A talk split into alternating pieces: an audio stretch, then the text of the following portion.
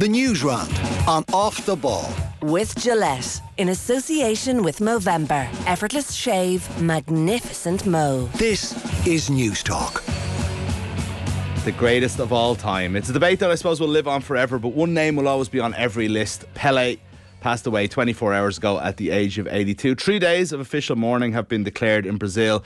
We'll talk to Tim Vickery this hour in Brazil about what this giant means to his home country. Also, tonight we look forward to another round of the URC Interpros on New Year's Day with Alan Quinlan. And as it's our last weekday off the ball of 2022, we're going to look back on the sporting year that was with some of our favourite pieces reflecting those moments. We'll have Brian O'Driscoll on Ireland series win in New Zealand, a brilliant piece with Eric Donovan and Ronan Mullen on Katie Taylor's epic win over Amanda Serrano in New York. Brian Cody stepping down after 24 years with two stalwarts of uh, two of his stalwarts, Eddie Brennan and Michael Fennelly, and lots more besides. Now, it's Mick McCarthy here tonight, just me, myself, and I. There's a shortage of people with Christmas and illness, and thankfully, there's always old reliable Richie McCormack to lean on in these times of trouble. Richie, hello, and Happy New Year. Old, re- old reliable. Happy, uh, early Happy New Year to you as well, Mick. Uh, spot the two lads who couldn't sort out days off over the Christmas uh, to pad out the week. Uh, is probably what we'd say here.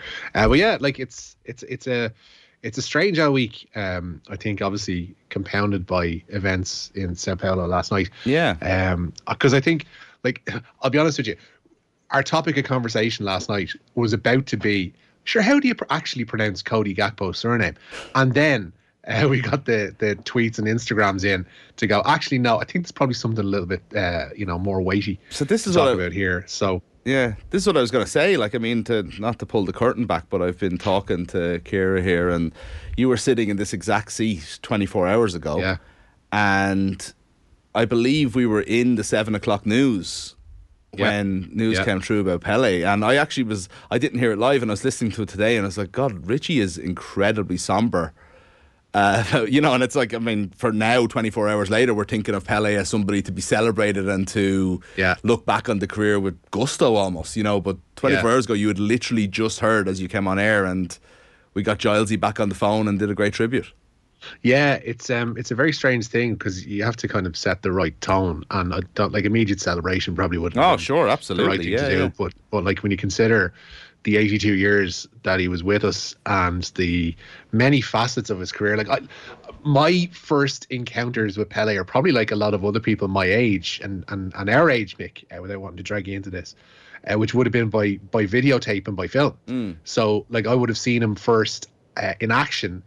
I don't know how many if anybody else out there has this. I'd love a copy of it because I think the YouTube version is a bit dodgy. BBC did a video around 1990 called "The Boys from Brazil," which I think was done just before the World Cup because John Motson does the voiceover, and he obviously alludes to what will Brazil do in, in 1990. And it's like a lot of it, obviously, it's just clips of Pele being mm. brilliant.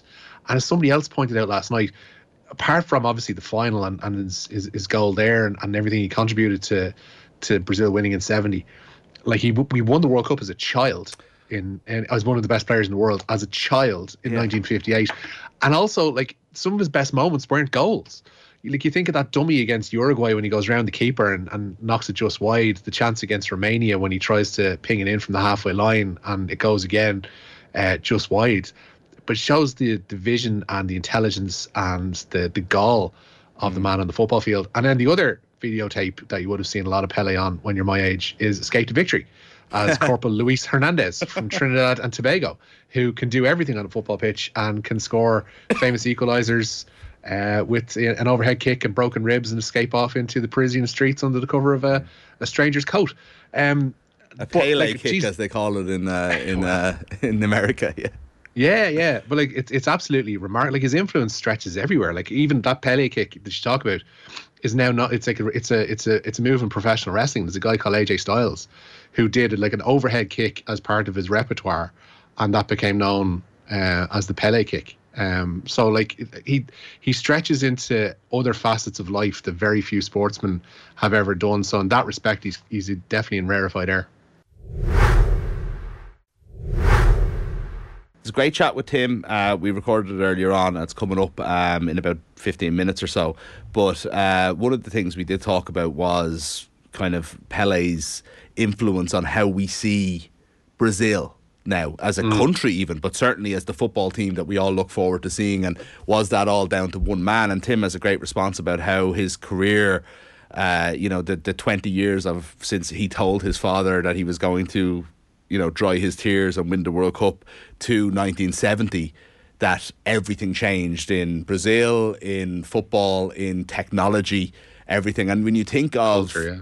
you think of the 1970 World Cup and you know that's the first color TV World Cup. And I always like the story I always hear from my dad was you know my grandfather you know got the TV in for the 1970 World Cup now I don't Yeah. know if that's apocryphal or if I'm even remembering it wrong but that's what always been in my head and from in in my head that's as much about two things it's about the color Brazil representing that color in the yellow blue and white and then Pele being that representation of Brazil is that that is how much he meant. He he was the linchpin for, in some ways, the birth of color television when it comes to sport.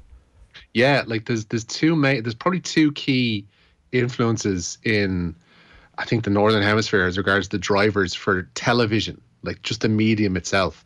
Uh, one famously is uh, the coronation of Queen Elizabeth. So it was in '53, I think. Obviously, television had been around for a little while, but its progress had faltered because of the Second World War. But everybody suddenly wanted television to watch the coronation of Queen Elizabeth in the UK and, and everywhere else. And then when colour started to become a thing, and obviously we were probably among the later adopters in this country, but certainly in uh, the UK, in Western Europe, and possibly in North America as well, one of the main key drivers for colour TV was the 1970 World Cup. And that is just like that, those colours, that the, the colours of the final, particularly, like the really verdant, lush Azteca turf, those yellow jerseys of Brazil, the really dark blue of Italy. Like it was, that's seared in people's minds, and those those would, would have been the, some of the first color moving images that a lot of people would have seen outside of a cinema uh, house. So like, like that's just that, that that imprint. Like that will never be replicated because it can never be replicated. Like as somebody else said, I think it was the clip that we, we put out on social media from the uh, the documentary maker, the one that's on Netflix. Like he did everything first, like and, and and that is something for for all our talks of goats and who is the best of all time. He's he's definitely up there, but of all those in the conversation, he's the one who got there first. And this is exactly it. And it, and again, we'll talk to Tim about it, but it, it isn't just myth as well. It's like Pele was two to four and was just an exceptional, exceptional footballer. We never really got to see him in any real way, but there's plenty of evidence out there. But the way people like John Giles, who saw him for real, that you spoke to last night, talk about him is that, you know, it was far from just that Pele was a figurehead legend. You know, for want of a better, I always found that David Beckham is a terrible example of this because David Beckham was a very, very good footballer, but he wasn't as good as his celebrity.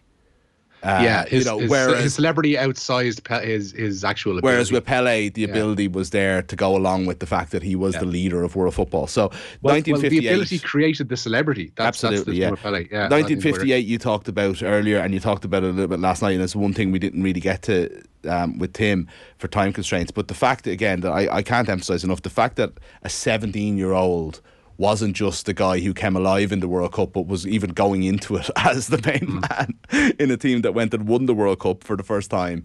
Uh, it's actually beyond comprehension, really, isn't it? Like, I know things were different back then. People had to grow up a little bit quicker and people Yeah. weren't mollycoddled. But at the same time, But this he- was a 17 year old who scored two goals in a World Cup final and led his team through the tournament.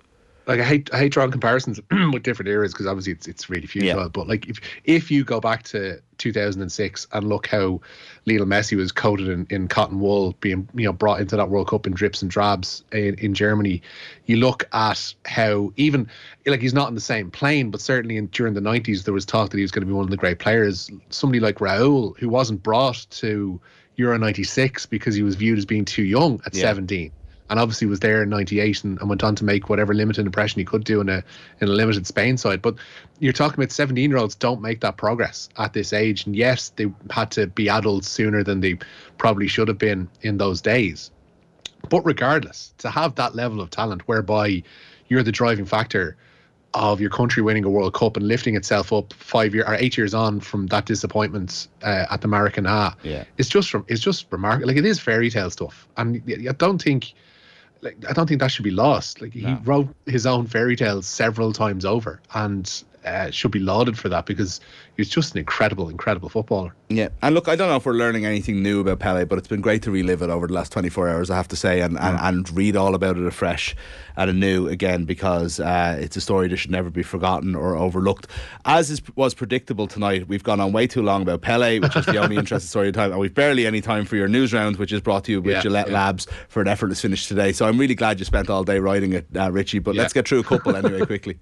Uh, we'll mention obviously there's three days of mourning ongoing in Brazil uh, following Pele's death, and obviously everyone in the football world is going to pay tribute starting tonight. Two games in the Premier League, uh, the first of which kicks off in half an hour's time at the London Stadium. West Ham will be up against uh, Brentford there, an 8 pm start at Anfield where Liverpool entertain Leicester. Liverpool side has Alisson in goal, Trent Alexander-Arnold, Joel Matip, Virgil van Dijk, and Andy Robertson. Thiago.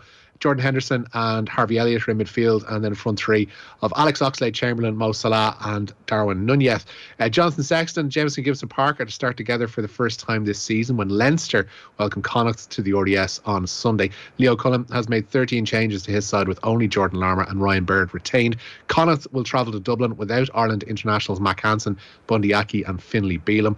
While Malakai Fekitoa is back in the Munster centre for their game with Ulster on New Year's Day, his return one of six changes from their narrow defeat to Leinster. Ulster are able to recall Jacob Stockdale, Robert Baloucoune, James Hume, and Billy Burns for that game. And there is a 7:35 start at Murrayfield. Where Edinburgh take on Glasgow Warriors tonight. And Didier Deschamps appears certain to still be in charge of France when they visit Dublin in March. He's been holding talks with the French Football Federation this week regarding an extension to his contract, which expires with the turn of the year. But FFF President Noël Le Graët told Le Parisien this evening that a new deal is close to being signed. In fact, it seems almost his signature is the only thing that's missing from that deal. Do you know what Deschamps needs to do now, Richie? He needs to go and say, I've already won the World Cup. I need to go and reinvent this team. I'm going to bring in a load of 17 year olds Yes. for the trip to Dublin and see if I can find the next Pele. Well, it was actually uh, one of them came up. There was a guy who came on from Monaco. His name escapes me the other night. Who scored two off the bench against Strasbourg. Now, forget him. He could actually he- be good. Yeah, that's Yeah. what I'm, that's what I'm talking about. He actually looks really, really good. So perhaps I don't know. Maybe is, is 16, 15 too young for for an international footballer in France? I don't think so personally. So I think uh, it, it behooves Didier Deschamps with a new horizon uh, coming up for him to dig into the younger talent that is available in France, particularly in those early games in the qualification campaign. when they can Absolutely. Look, if it doesn't work out and you've lost in Dublin, Yeah. sure, you can always go Yeah. back to the tried and true, you know? Yeah, re, re, recalibrate for those games against Greece and stuff like that. So they'll be fine. Yeah. Exactly. And make sure you do beat Greece, though. That's very important for us. Yeah. uh, Richie, thanks so much. Uh, enjoy the rest of your Friday evening and Happy New Year to you. Yeah. We'll chat to you next week.